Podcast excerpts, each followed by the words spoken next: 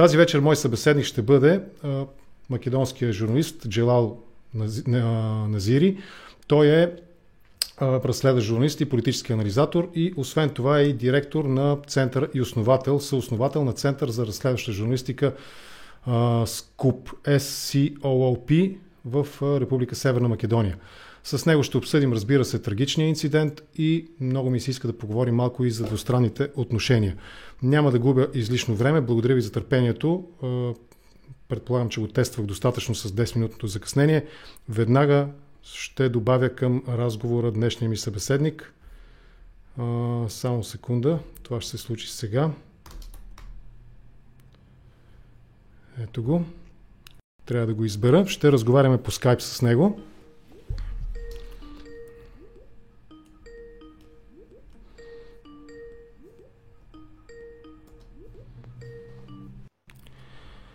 А, предполагам, че вече имаме нормална връзка. Чуваме ли се? Ало? Да. Добър, добър вечер. вечер. Добър вечер. Само секунда да, да те добавя към видеото. Да. Ето го и днешния ми събеседник. Джелал Назири, както казах, разследващ журналист и център на директор, съосновател на Център за разследваща журналистика в Скопие.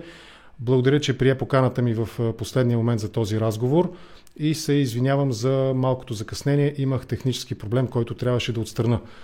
Първо, разбира се, сърдечни съболезнования на всички наши братя, бих казал, в Македония, в Северна Македония. Изключително тежък, неприятен, трагичен инцидент. Надявам се, нищо добро не може да се каже в такъв случай, но се надявам така или иначе травмата да, да затихне лека по лека. Никой не може да затихне изцяло, но Се някога да отмине този тежък момент за всички вас. Благодаря ти още веднъж.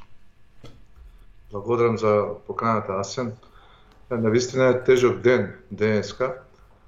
Ова е трагедија која е трета најтрагична во историјата на независна Северна Македонија. Во 93 година се случија две последователни авионски несреќи, да. каде што во загина околу 160 патници, доека во втората после 8 месеци загина околу 86 патници. Значи ова е трета најтрагична трагедија, така што и многу луѓе тука во земјата се во шок и неверување. Телевизиите исто така пренесуваат во живо сведоштва пренесуваат таги на семејства, пренесуваат информации, но и дезинформации за тоа што се случило и како се случило. Најтешко е од причина што ова е веќе втора поред трагедија после таа што се случи во Тетово минатиот да. месец, кога изгоре модуларната болница и натре во неја изгореа 14 пациенти со COVID-19.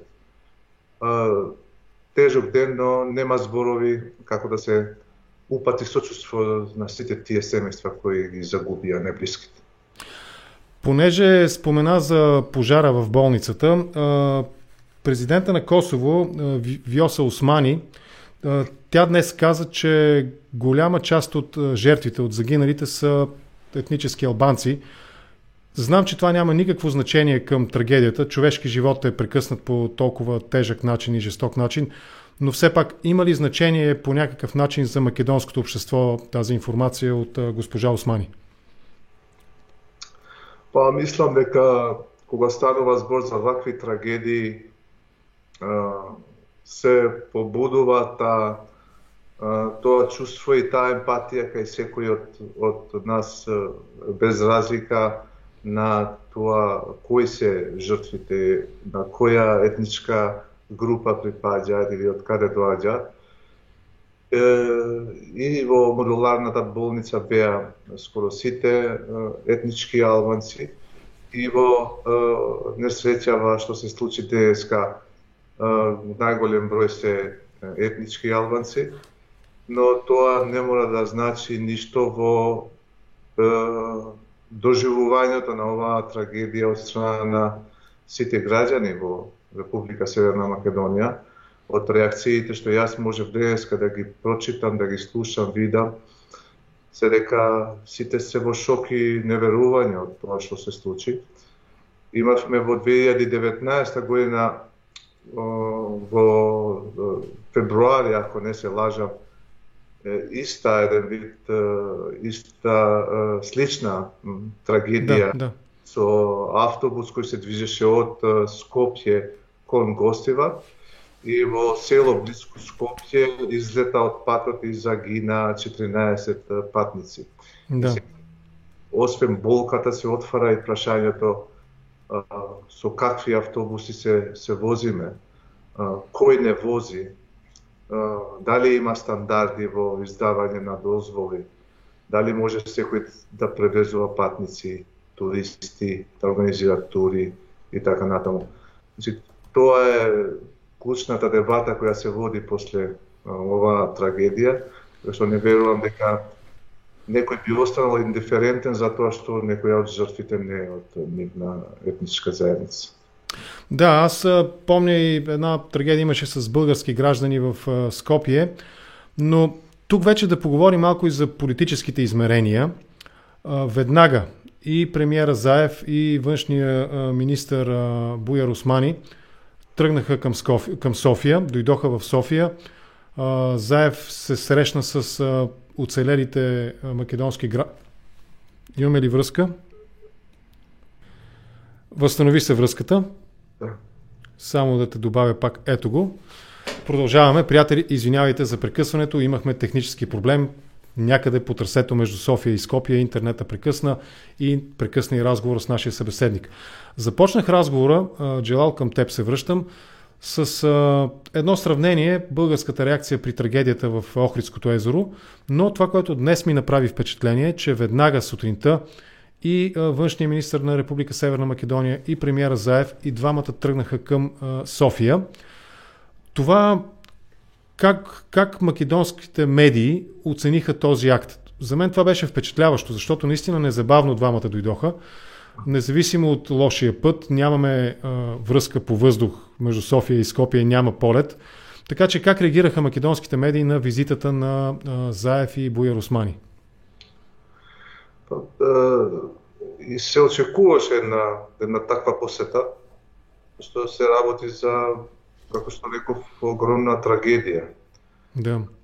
Една ваква посета исто така беше беше искористена од страна на Заев и од страна на, на Османи, не само да, да, да направат увид на самиот на самото место на трагедијата и да ги добиват потребните изворни информации за причините и текот на истрагата и така натаму.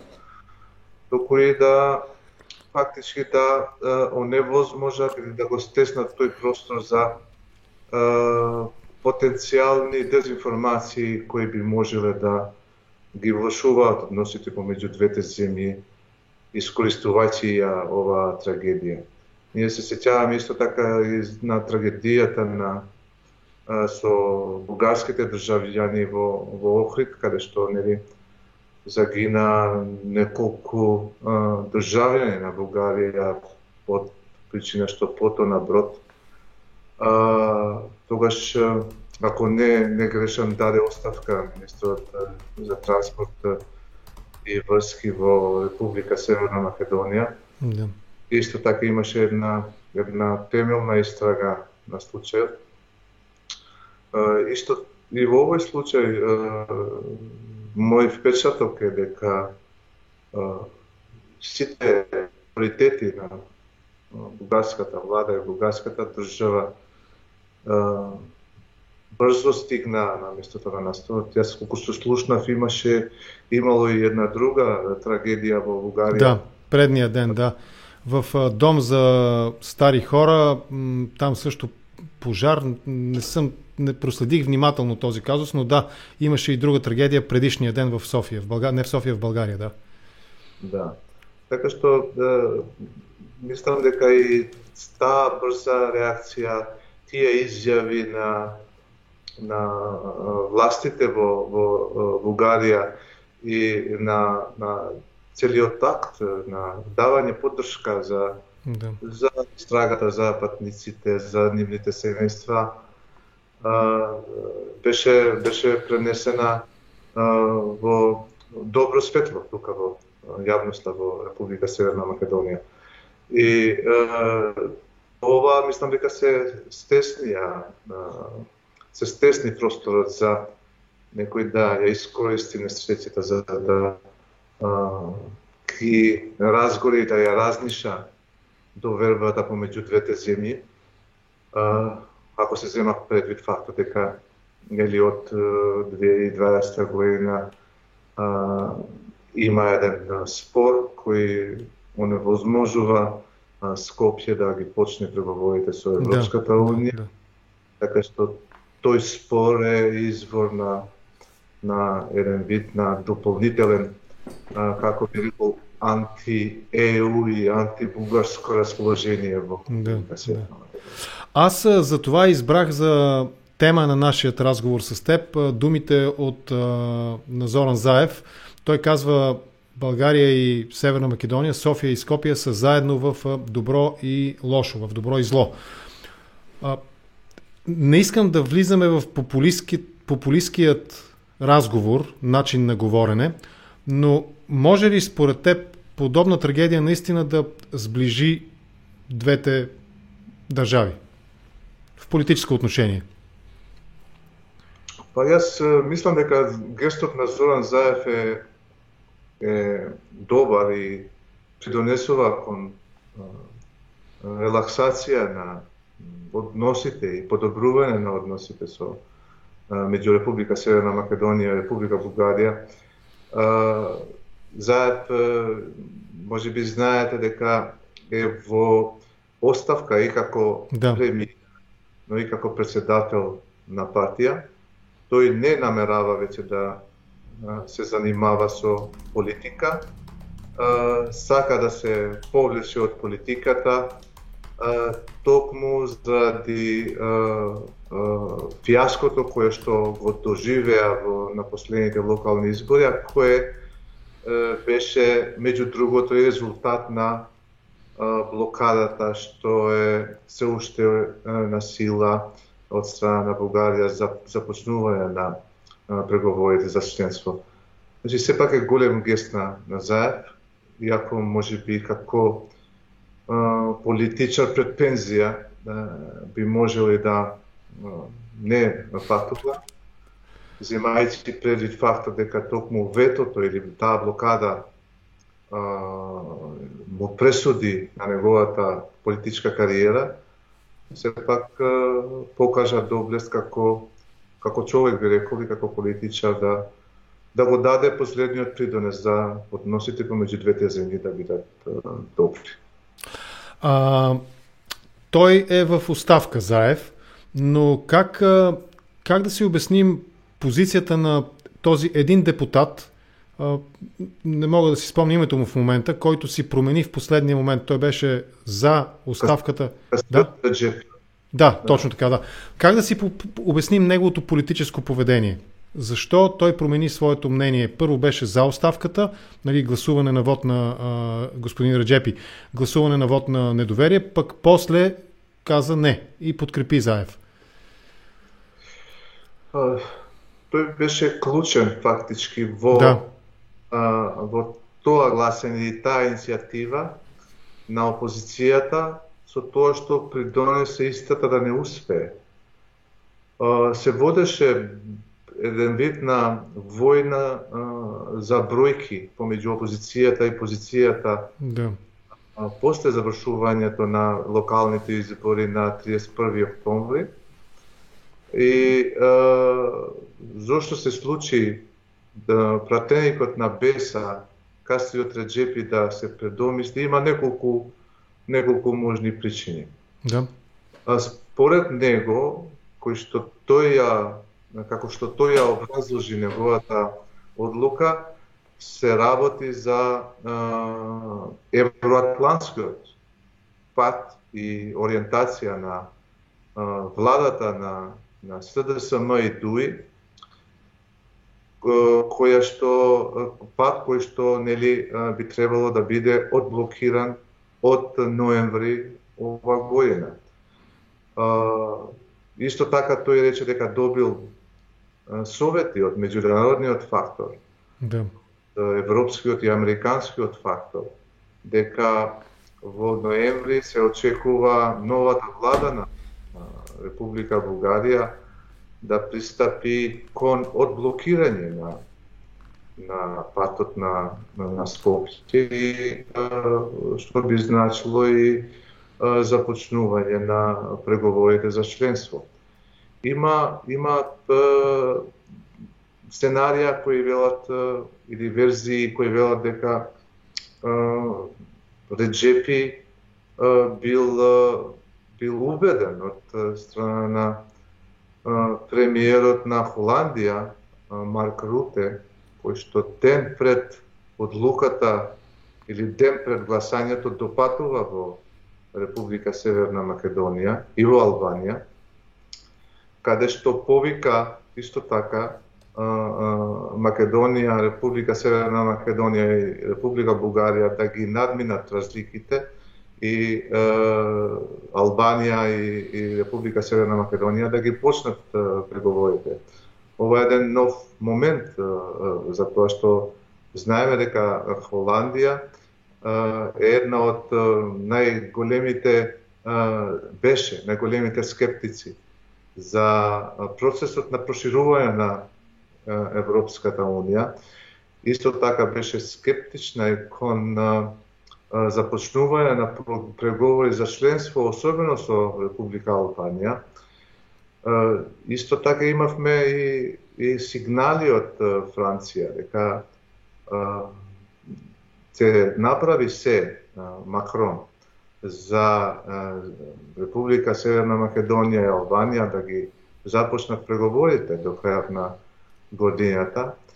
И токму овие две земји кои што беа најголемите скептици и, и, и главните блока кои, кои ги фактички ги направија главните блокади во процесот на проширување, проширување сега се претворени во еден вид на промотори на, на, тој процес. И е, може би сите овие движења придонесува да пратеникот Реджепи да го смени својот став да. и да не гласа за падот на владата на СДСМ. А, има и од тие што мислат дека а, Реджепи, кој е еден од а, тројцата пратеници на партијата Беса, која што нели тие пратеници ги доби во заедничка листа за пратеници во на парламентарните избори одржани во 2020 година.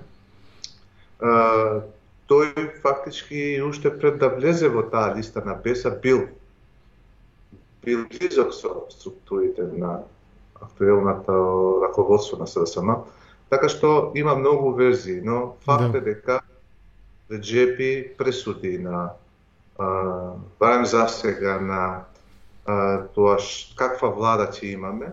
Да. А, сега нај нај а, реално е да се очекува СДСМ сепак да ја задржи власта, ако не Заев да се назначи друг мандатар и друг премиер од оваа партија. И намерата да се оди до крајот на мандатот, тоест до 2024 година. Но сепак едно вакво тенко мнозинство се покажа дека е нестабилно. Значи, уште од 2020 година мнозинството броеше 62 од 120 пратеници колку што брои собранието. Така што ако пак се формира едно вакво мнозинство со 61, 62 или 63 пратеници, тогаш истото нема да биде стабилно за, за да гарантира дека ќе го истера мандатот до крај. Да. А, като стана дума за фактора Европска унија, Европейски съюз и е, Съединените Американски щати. Вчера дојде писмо од Американския конгрес през българския посланник в Вашингтон до българското правителство, в което двупартийно и републиканци и демократи а, изразяват својата подкрепа за страните од Западните Балкани, Северна Македонија, Албанија и казват добра дума за Черна гора, които са положили усилия и са покрили всички изисквания да станат членове на НАТО.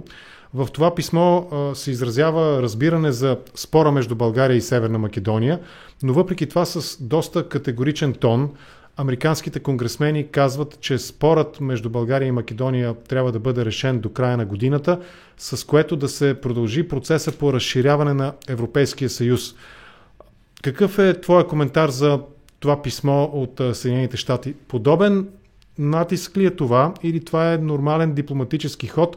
И за мен е интересно как Америка, Съединените щати изразяват загриженост за блокиране на процеса на разширяване на Европейския съюз. Това също е интересен въпрос, според мен, защото показва, че Америка гледа на Европейския съюз по-скоро като на съюзник, а не на конкурент. Твоя коментар какъв е? А, мисля дека држи твојата теза дека сега Америка гледа на Европската унија како сојузник. Да а, што не мора да значи дека беше случај со администрацијата на Трамп. Да, да. Сепак гледаше на Европската унија како еден вид на конкурент. Да. А, значи тој однос во меѓународните односи се менува различно од а, пристапот на на или а, концептот, доктрината на американските а, председатели.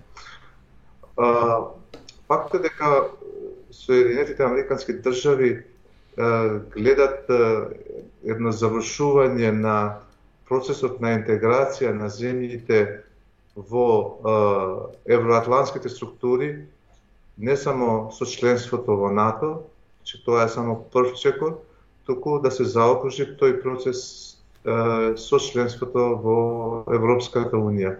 Значи, кога ќе се заокружи еден таков процес, нели, та една, една, една структура, евроатлантска структура би била многу по, посилна, многу порезилиентна кога станува збор за останатите движења во светот, особено во однос на опасноста која доаѓа од влијанијата од, од Русија, од, од Иран, од, од Кина, која што е земја со, со голем економски развој, така што овие земји без да станат членки на Европската унија остануваат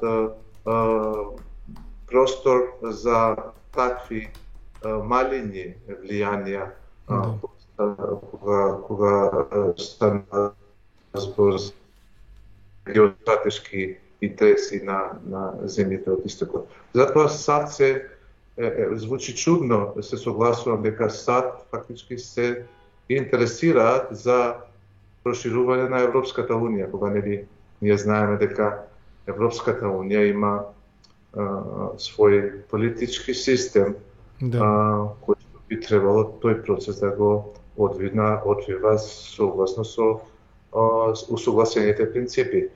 А, уште од назначувањето на новиот представник за Балканот на State Department од Гавриел Ескобар, и сите изјави ги повторува дека Северна Македонија и Бугарија мора да да постигнат договор со кој што ќе се отвори патот за започнување на преговорите.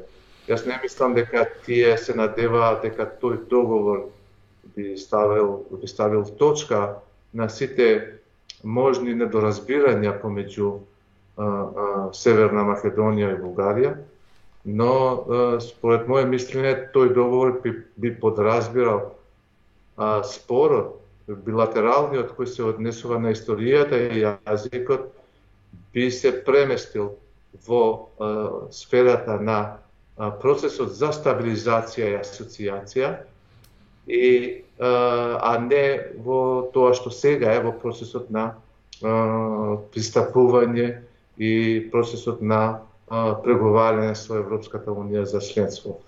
Значи, едно, едно вакво преместување на прашањето би значило старт на преговори со Европската унија, на Република Северна Македонија, но и Албанија, доека паралелно со овој процес на преговарање, во процесот на стабилизација и асоциација, двете земји би требало да постигнат договор до крајот или до завршувањето на преговорите, што би можело да траат 5, 8, па и 10 години.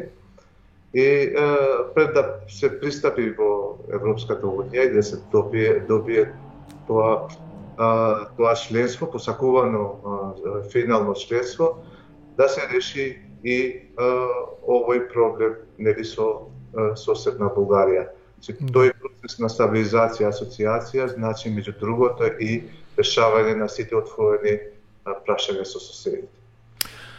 Понеже стана дума за Москва, част од страните од Западна Европа, в Великобританија има такова мнение, че ако Европейска, Европейския съюз, ЕУ, ако не присъства силно и стабилно на Балканите, тогава трета страна може да засили своето влияние. Тази трета страна Руската федерация ли е?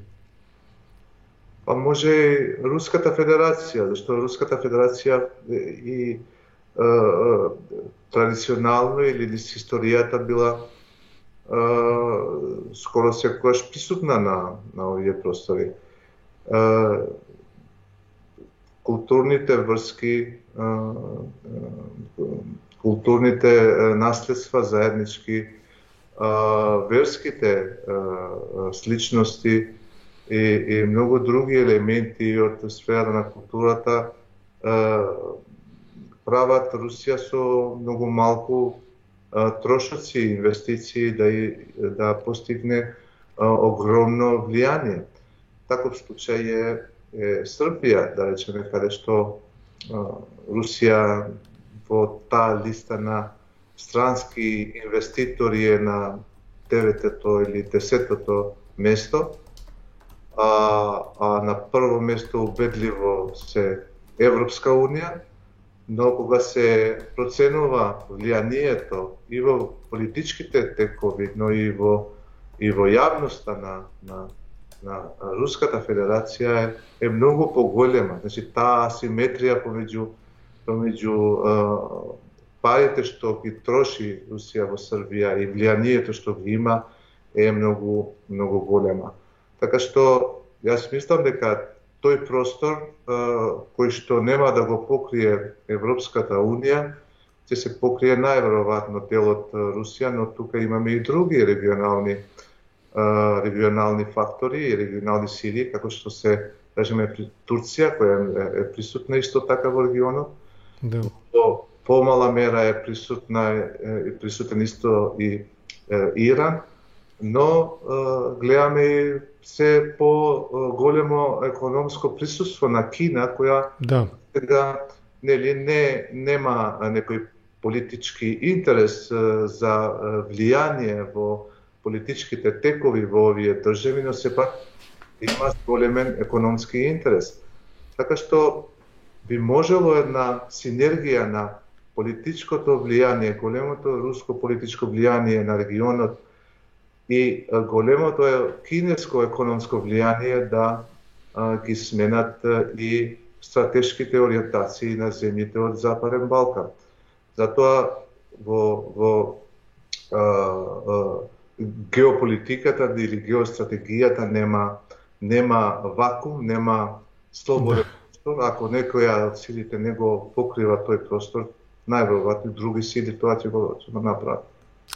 Добре, а, Република Северна Македонија, къде точно се намира в този триъгълник София, Белград, Скопие? Може ли да кажеш няколко думи за позицията на Северна Македония и отношенията между Скопие и Белград и Скопие и София? Какви зависимости има там? Геополитически интереси, геостратегическа посока и цел?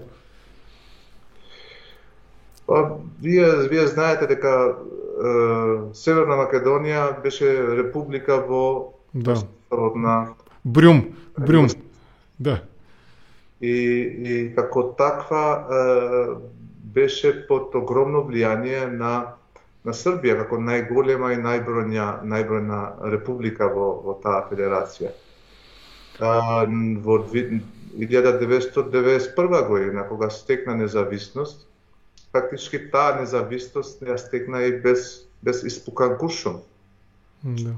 Случај со Словенија, Хрватска, Босна и така натаму.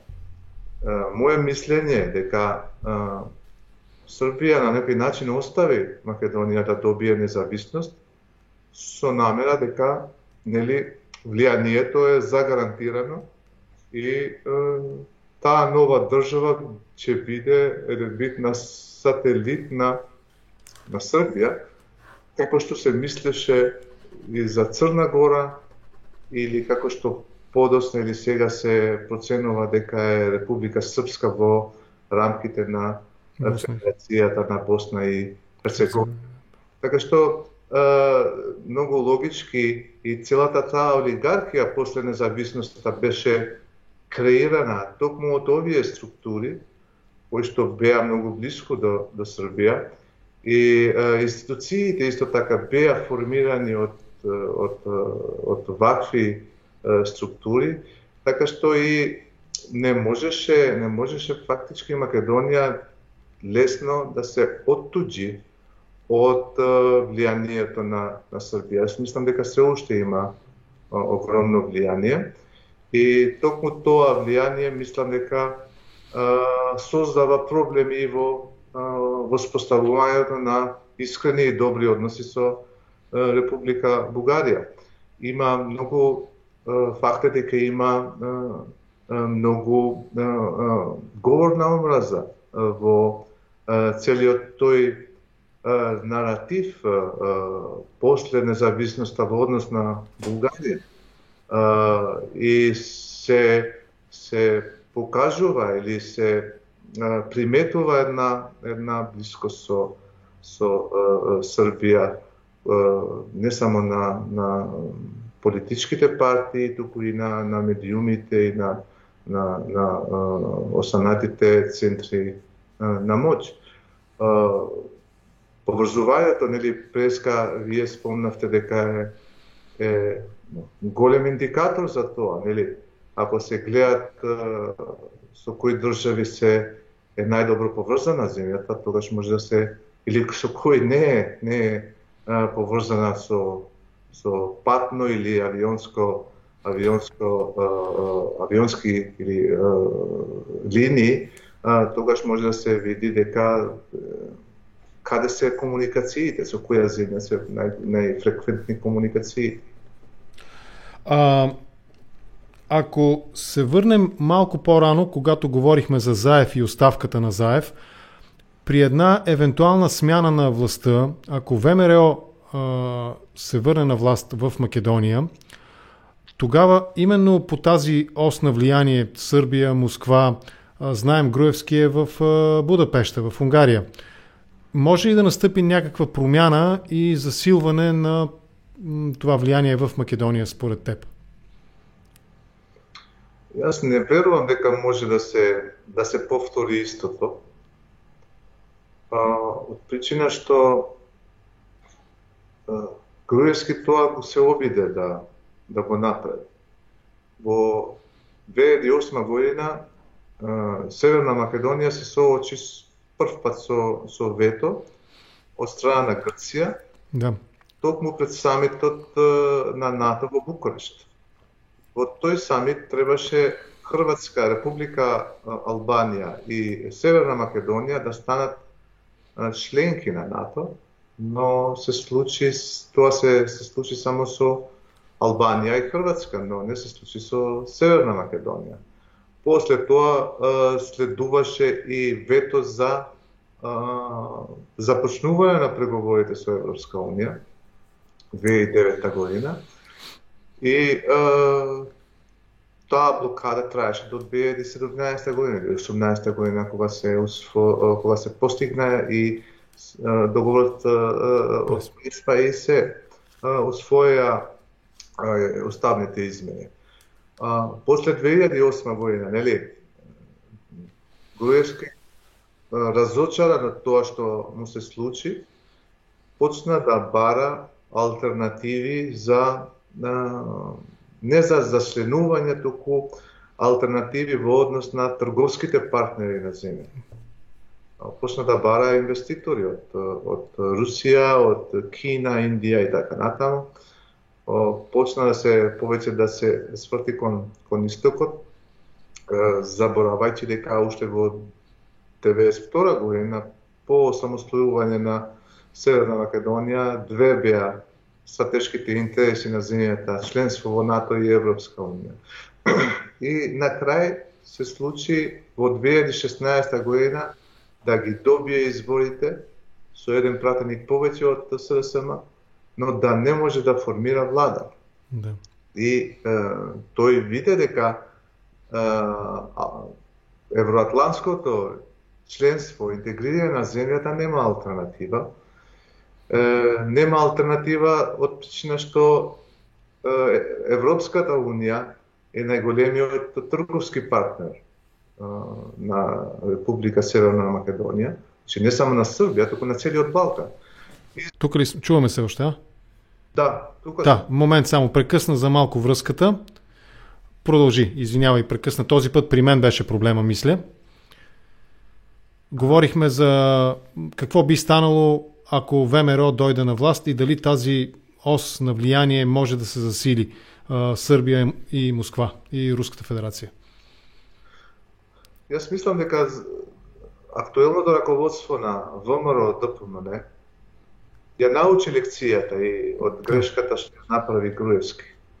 И, и стапи кон подобрување на две е, релации или односи кои што беа разнишени за времето на владењето на Груевски. Тоест, подобрување на односите со меѓународниот фактор, со САД и Европската Унија, и подобрување на односите со етничките албанци внатре во Северна Македонија.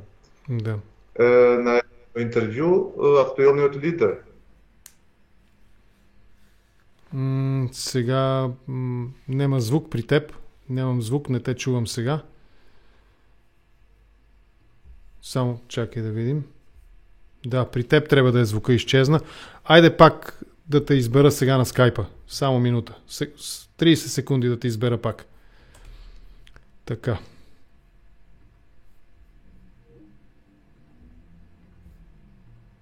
Приятели, възстановяваме връзката и продължаваме разговора с а, събеседника ми. Ето го, сега се чуваме, да. Да, се, се, се слушаме, да. да. ВМРО са си научили урока и там да. прекъсна, да.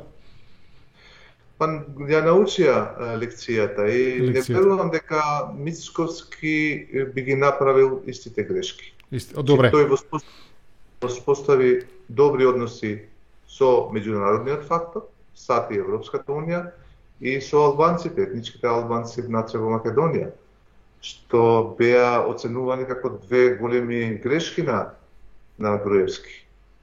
А, фактот дека Груевски не успеа да, да а, нуди, понуди алтернатива а, а, на интеграциите во Европската Унија и, и во НАТО, ја прави актуелната ВМРО по-внимателна во станува збор. И со вордингот, наративот и со дискусот кога, кога комуницира со меѓународниот фактор, но и истиот дискурс кој го користи внатре во, во јавната сфера во Северна Македонија. Да. На локалните избори ВМРО ДПМН отиде во предизборна коалиција со Алијанса на албанците на Зијадин Села, една партија на етничките албанци, што е прв пат во историјата на, на ВМРО да настапи на избори со предвремена со пред пред пред предизборна коалиција со со етнички албанска партија. А, исто така се приметува и и раз, различно однесување во однос на или пристап во однос на проблемите со кои се соочуваат етничките албанци, има еден многу многу по по пријателски пристап кога станува збор на за сите прашања кои ги засегаат етничките албанци. Само еден пример може да да посочам во актуелниот устав сите права на етничките албанци согласно Охридскиот договор се поврзани со квотата 20%. Значи, сите етнички групи кои се над 20% ги уживаат тие права, културни и, и, и политички, но а, не се споменува дека над 20% се само етничките албанци во Северна Македонија.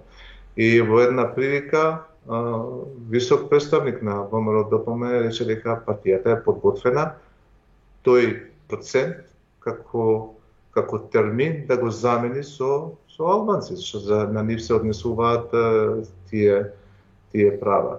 Така што има еден едно поместување на на а, ставовите а, на ВМРО ДПМН, има еден вид на модернизација на оваа партија согласно а, а, десничарските вредности кои се присутни исто така во голем дел од европските партии.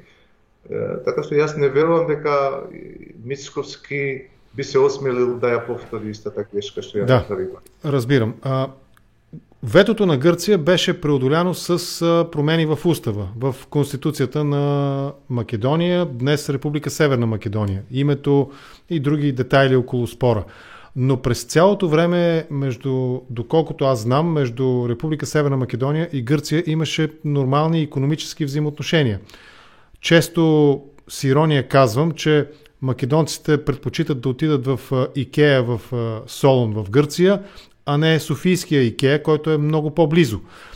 Економизация на отношенията между България и Северна Македония извеждането на економиката като водещ фактор в отношенията, включително и някой от нашите зрители пита защо до Скопия летим през Виена с авион, с самолет. Ако економиката се постави отпред в отношенията, това би ли могло да помогне за подобряване на диалога между двете земи, между двете държави?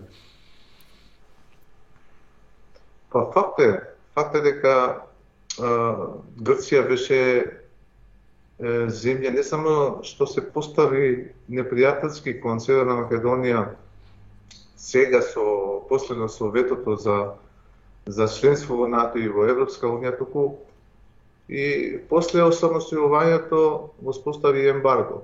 Да. Значи, еден еден вид на не би рекол непријателско вето, туку еден вид на на, на постојана блокада а, или извор на постојани блокади за Северна Македонија Но од друга страна се согласувам со вас дека не само во Икеја, туку и е, кога станува збор за туризмот, да.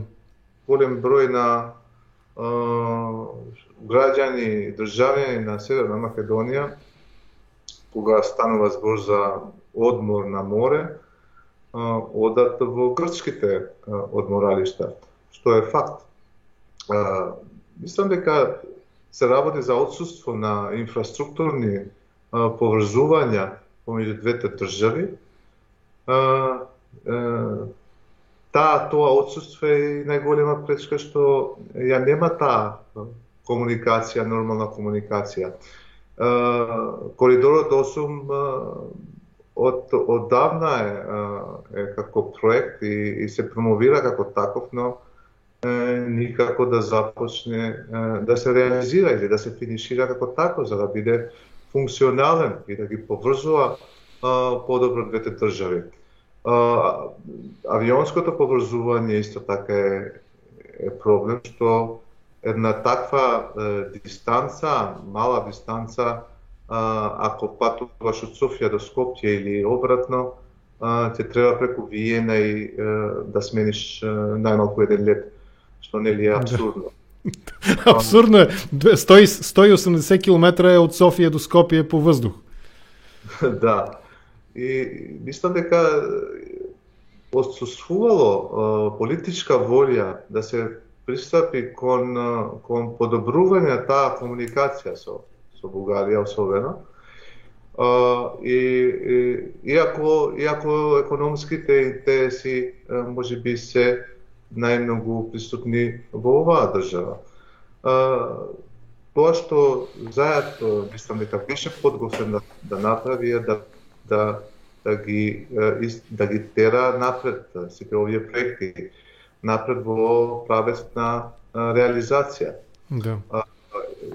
Владата што што е сега во Скопје исто така има има интерес да се изгради коридорот 8 и за тоа имаат подпишано и и меморандум со компанијата Бектел и Енка, компанија која изгради неколку автопатишта во во Балканот, особено тој што а, го го ја поврзува Албанија со со Косово.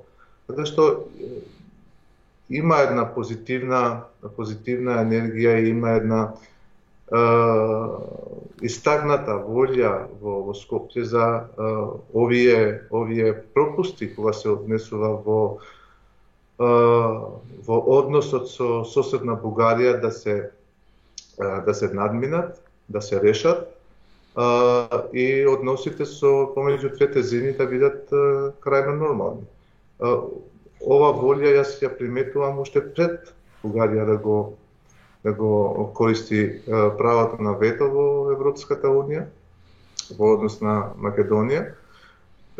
Така што верувам дека е уште еден еден пристап на новата влада и на идната влада на на Бугарија која би значило не користење на ветото како како алатка за влијание, туку користење на можеби а, има таков потенцијал во Бугарија да го користи да користи soft power да. за за влијание во во Република Северна Македонија би можело да биде да има поголем бенефит не само за за а, Република Северна Македонија, туку и за самата Бугарија. А јасна ли е българската позиција в Македонија, в Северна Македонија? Здраво мислещите хора, как оценяват българската позиција? Има няколко спорни момента. Историческите факти, историческите личности, цар Самуил, Јане Сандански, Гоце Делчев. Има и спор свързан с реч на омразата, език на омразата в Република Северна Македонија. Твоята гледна точка, каква е по, този, по тези спорни въпроси? Јас сум... знаете што? А, може, може да се спори а, идентитетот на етничките македонци, како таков, од страна на научниците, од страна на историчарите, од страна на научните факти и аргументи, но а, тој идентитет е реалност. И јас се секој ден се среќавам со, со луѓе, со колеги, со а, професионалци, кои, кај кои таа идентификација е силна. Нели, како столб на тој идентитет е, е црквата. Македонската православна црква која е оспорувана од страна на Српската православна црква. Значи, тој столб на идентитет е се ниша, не, не е стабилен, токму од заради овој, овој спор. Потоа како втор столб на тој идентитет е јазикот македонскиот јазик е е реалност, исто така е, се користи. Јас јас сум етнички албанец, но е, сум студирал на македонски јазик, пишувам на македонски јазик и, и јас овој јазик го гледам како, како реалност. Но тој јазик знаеме дека не дека се спори од страна на, на Бугарија, туку сепак се вара при објаснува и дефиниција да се да се каже дека истиот е граден или истиот е, е концептиран во основа на бугарски диалект. Значи, иако ги има столбови кои се е, разнишени токму од овие спорови, сепак таа етничка идентификација постои. И, и како таква, јас мислам дека нема нема нема простор за да се да се дебатира зашто какво под предпоставка премиер на Северна Македонија да подпише дека тие етнички македонци не постојат, сепак тоа нема да смени ништо во, во, во оваа реалност. Значи, ако јас не сум историчар и не можам да кажам со сигурност како настанале, како се етаприлале, како тој идентитет е изграден, но ако е продукт на некоја политичка операција од, од комунизмот, а, тоа мислам дека треба да разјаснат низ дебати, базиран а, врз факти и аргументи, да. а, историчарите, научниците. А, ние треба да се водиме како луѓе кои што сме учесници на оваа јавна сфера да се водиме од тоа што е реалност и што може таа реалност да биде основа за една подобра иднина. Значи, имаме многу историја на овие простори кои, која што е, не, не е предмет на истражување, студирање од страна на научниците, колку што е предмет на експлоатација од страна на политичарите.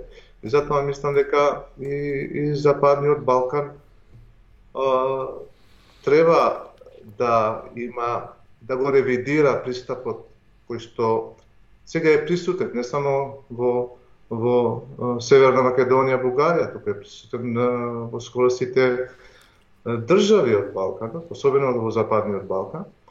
И само со еден таков модерен пристап би можеле земјите од конкуренти да се сметат за можни сојузници. Да.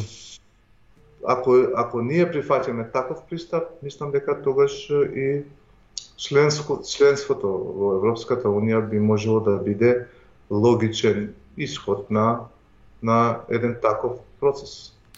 А как се оценява в Македонија сякаш има смяна на позицијата?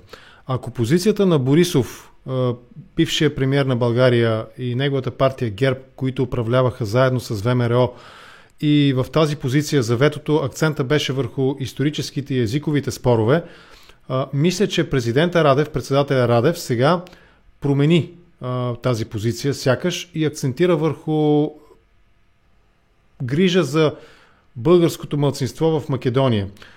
Тази промяна в позицията на България, доколкото е формална и официална, разбира се, как се оценява в Северна Македония? Па, мислам дека кога се работи за правата на, на етничките заедници кои не се мнозинство во, во Северна Македонија, тој проблем е надминат уште во 2001 година, кога имаше 6-месечен или 8-месечен конфликт а, помеѓу а, членови на а, ОНА или Ослободителна национална армија, тоест една а, герилска формација на етничките албанци и е, државните безбедносни сили. И тој конфликт заврши со еден рамковен договор, кој што не подразбира права ексклузивно само за етничките албанци како најголема немнозинска етничка заедница, туку и за останатите етнички заедници. Така што имаме, под тогаш имаме еден полиберален пристап кога станува збор за за а, третирање на потребите на етничките заедници, особено кога станува збор за почитување на нивните права, почитување на нивниот дигнитет, почитување на нивните, нивните слободи и, и овозможување на демократско учество во демократските процеси во Северна Македонија. И во однос на бугарската етничка заедница во Северна Македонија, мислам дека има има необјавен консензус помеѓу сите релевантни политички партии дека можно е, ако е дел од договорот за надминување на спорот помеѓу двете земји, да се отвори уставот и покрај албанците, турците, србите, ромите, хрватите да бидат вметнати и бугарите како етничка заедница кои кои живеат во Северна Македонија. Факт е дека во минатото имаше еден, еден а, силен, силен а, отпор на, на системот кон а, луѓето кои што а, сакаат а, да го негуваат бугарскиот идентитет во Северна Македонија.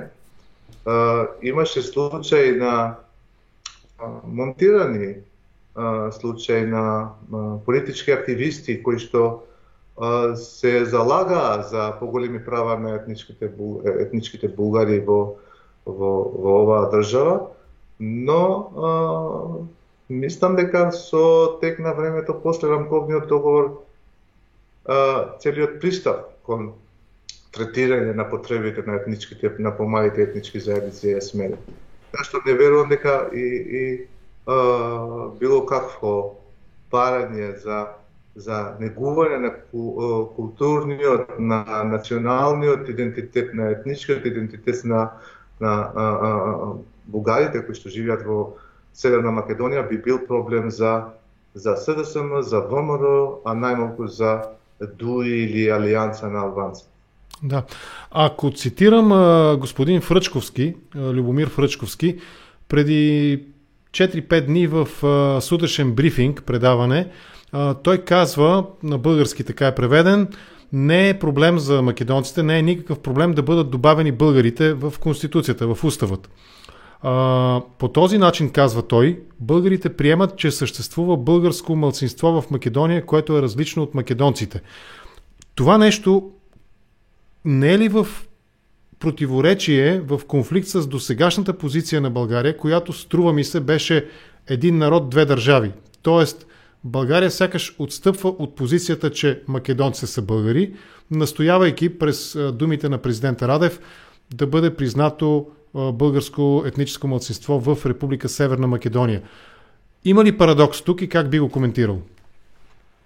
Има. Мислам дека а, кога се а, вградени позициите на а, Бугарија во однос на оваа прашање, кога се е, е, тие позиции се е, кристализирале, мислам дека не се водело сметка за разликата која постои реално помеѓу националниот идентитет и етничкиот идентитет. Националниот идентитет ги подразбира а, сите граѓани кои што имаат државјанство на една држава и се дел од политичкиот систем на таа држава и функционираат почитувајќи го уставот на таа држава, доека етничкиот идентитет е фактички културен идентитет кој се заснова врз јазикот, заедничката историја, религијата и така натаму.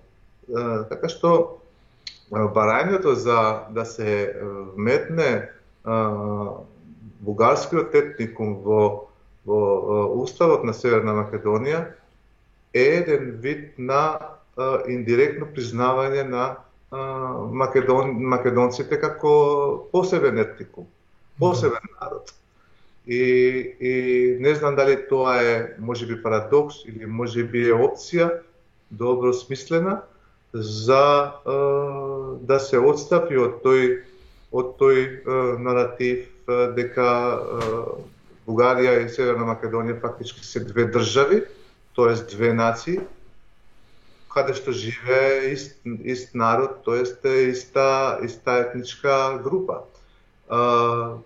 една паралела, паралела може да се извлече со Република Албанија и Косово Така што нели имаме две држави, две нации, но еден народ. Така што тој пристап на на Бугарија или тоа барање, ако биде дел од финалниот договор, тоа индиректно би значило дека а, а, официјална Софија и се повлекува од, од, од, од таа позиција дека а, етничките македонци се фактички дел од бугарскиот народ кој што живее во држава која се вика Северна Македонија.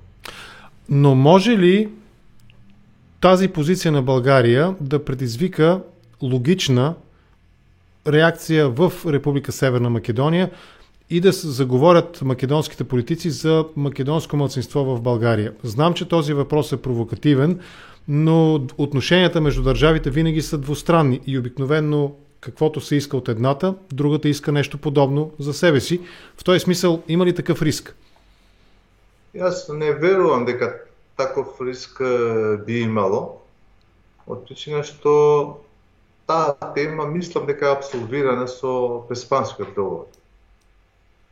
Во Преспанскиот договор има има дел каде што појаснува дека етничките македонци се поврзани само со државата а, Република Северна Македонија.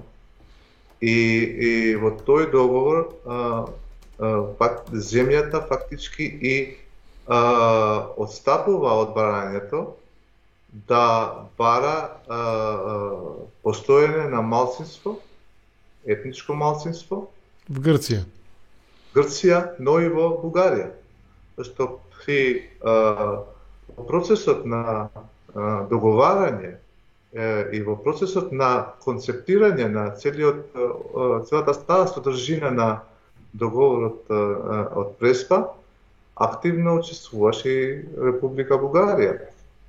Така што таа тема мислам дека абсорбирана со тој договор, уште повеќе што во 2019 година Министерството за надворешни работи на, на Северна Македонија испратил меморандум до Грчкото Министерство за надворешни работи, каде што експлицитно а, го објаснува а, договорот или, или потврдува уште еднаш дека стои на таа позиција каде што се откажува од постоењето на исто исто ист етнички етничка заедница или ист народ во друга држава освен во Северна Македонија.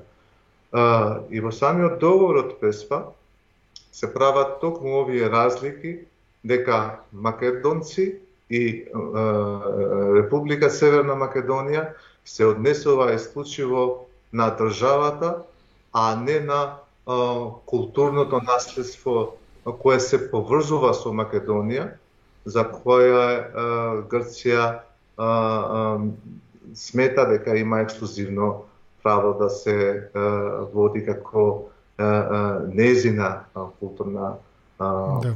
традиција. Имам два последни въпроса. Първият е Балканите са буре с барут. Има един много хубав филм такъв. Mm. А, Косово, а, Босна и Херцеговина, Република Сръбска, говорихме за нея малко. Тези точки на напрежение, горещи точки, потенциален риск голям, крият ли днес, при днешното състояние на нещата и отношението между Косово и Сърбия и Босна и Херцеговина и Сърбия? Тоа што е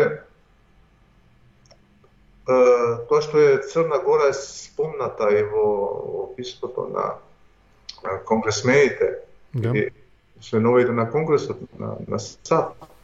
И тоа од двете партии, републиканците, републиканците и демократите, значи дека сепак ниту Црна Гора, ниту Србија немаат значителен напредок во однос на за членување во Европската Унија. Тие две земји ги, ги имаат започнато преговорите уште во 2013 година. Но до сега ги немаат затворено ниту третина од од чаптерите. Да. 35 колку се на број. и во овој правец има голем застој. Да.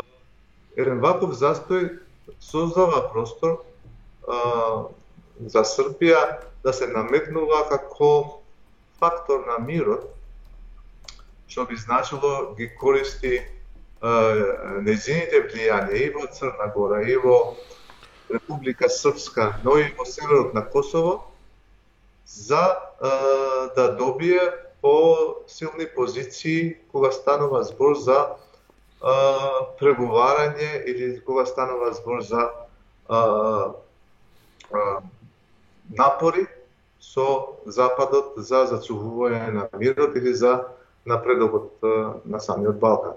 Имаме процес на масовно вооружување на Србија, кое што предизвикува страх и, и, и а, а, разочарување на, или, или стравува за нова војна на, на Балканот кај, кај другите земји. Исто така имаме замрзнат конфликт на северот на, на Косово, каде што а, фактички тој дел, иако е, е во, во Косово, е под а, директно влијание на, на Србија.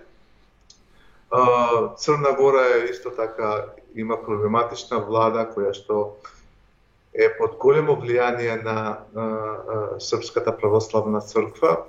А, имаме Република Српска која што а, веќе подолго време најавува референдум за прогласување на независна држава. Имаме а, неизин председател кој а,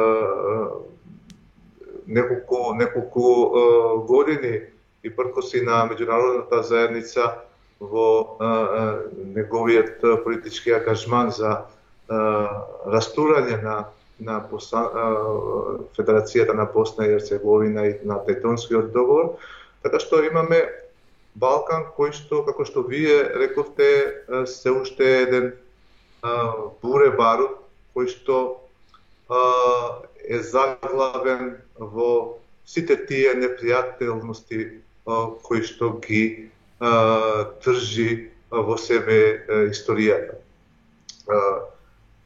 Војните во на Балканот не се завршени, тие се само запрени. Земајте го, земајте ја војната во Босна или во Косово, договорот, договорот од Дейтон, но и, и Косово како проект не успеа а, не успеа да функционира како што беше а, замислено. Босна е нефункционална држава, а, која што е, е, е ставена на, на голем тест токму овие години дали ќе ќе обстои како таква, додека Косово не успеа да се да се избори за целосно етаблирање како држава на меѓународната сцена од причина што мислам дека четири земји од Европската унија се уште ја немаат да. додека дипломатската офанзива на на Србија резултираше со а, неколку повлекување на на признавањето од различни земји на светот. Да. И последен въпрос. Косово. Обсъдихме Косово няколко пъти в разговора, споменахме. В България друга гореща политическа тема е Крим в момента. Не знам дали знаеш, имаше един момент в, от кампанията, в която председателя Радев, президента Радев, каза в момента Крим е руски. Крим е руски. Доколко според теб са правилни, валидни сравненията между Крим и Косово?